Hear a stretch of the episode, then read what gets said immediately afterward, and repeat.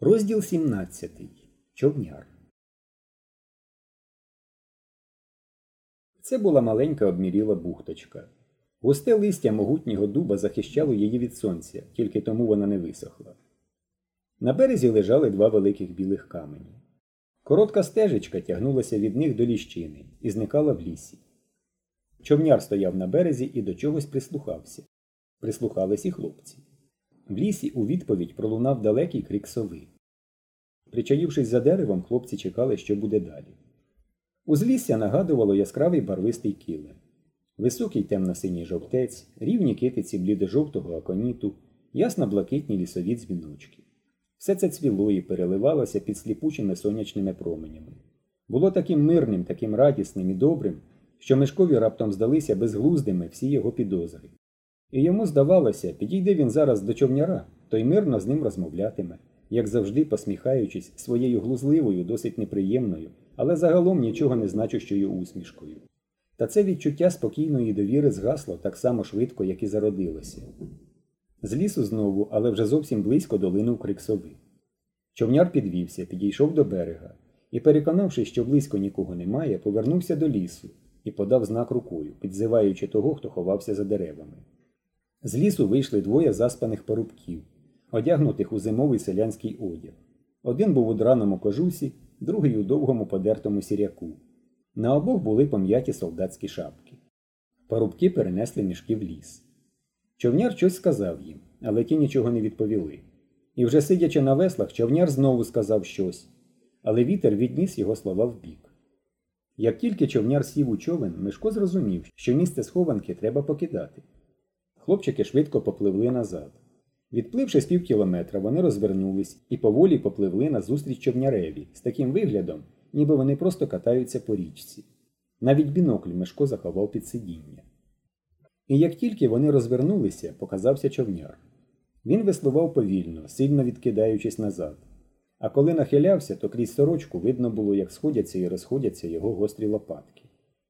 Він оглянувся на шум човна хлопців і перестав веслувати. Човен його, похитуючись на воді, повільно повертався.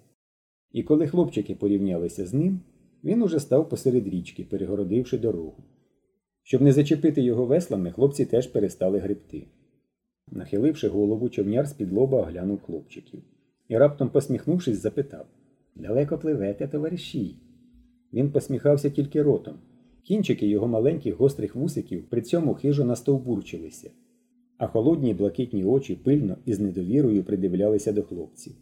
Ця усмішка човняра і раніше не подобалася Мишкові, а зараз була особливо неприємною. Так, пливемо, спокійно відповів Мишко. Човняр усе ще посміхався, але рука його вже лежала на борту човна хлопців, і він повільно підтягував його до себе. Мишко зрозумів, що він тягнеться до ланцюга, і міцно притиснув його ногою. З тією самою посмішкою човняр окинув оцінюючим поглядом хлопців. Перед ним сиділи чотири здорових і, по суті, вже дорослих хлопці. З виразу його обличчя було видно, що він обдумує, як йому краще зробити. Потім він сказав І жердяй з вами. Мишко нічого не відповів. Хвилину тривала мовчанка. Човняр міцно тримав човен за ніс. Потім знову сказав Знайомий човен. Так, відповів Мишко. Це човен Кіндратія Степановича. Он недовірливо посміхнувся човняр, схопивши нарешті рукою металеве кільце, до якого був припасований ланцюг. Значить, Кіндратія Степановича? перепитав човняр. І Мешко відчув ногою, що човняр помаленьку смикає ланцюг. Але Мешко міцно тримав його. Так, Кіндратія Степановича, повторив Мешко, ще не розуміючи, куди хилить човняр. Цікаво, глузливо сказав човняр. Адже Кіндратій Степанович сьогодні вранці поїхав рибалити. І на своєму човні. Я сам його бачив. Мешко міг би, звичайно, нагадати, кого човняр насправді бачив сьогодні вранці, але робити цього не можна було. Тому Мешко сказав тільки Не знаю, кого ви бачили, але Кіндратій Степанович дозволив нам узяти човна. Вже не посміхаючись, човняр похитав головою. Так, так, некрасиво, товариші, некрасиво, а ще комсомольці. Він знову потягнув ланцюг, але Мешко міцно тримав його ногою. Що некрасиво? насупився Мешко.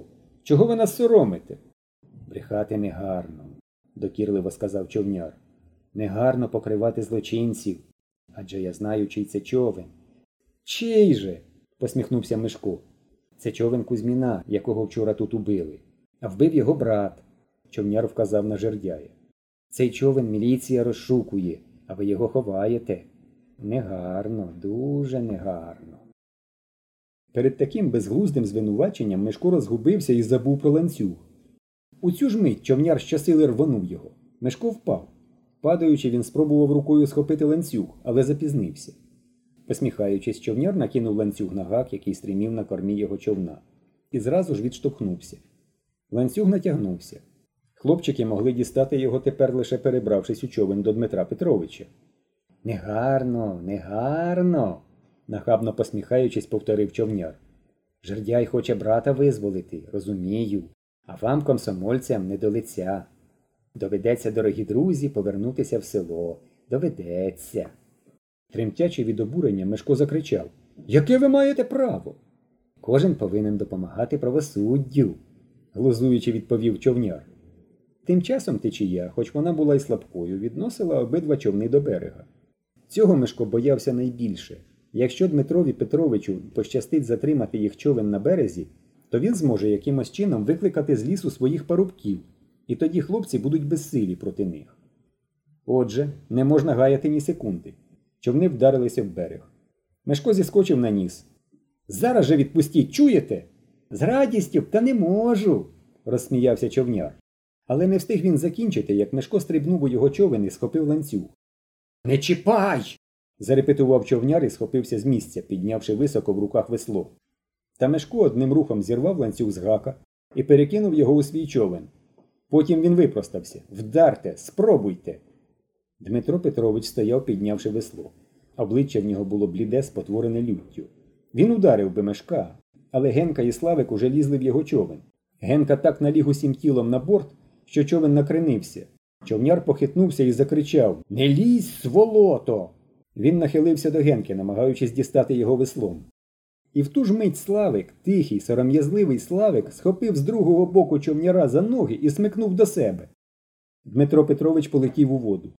Назад. закричав Мишко. Хлопці поспіхом залізли в свій човен. Викрикуючи прокляття, Дмитро Петрович кинувся за ними.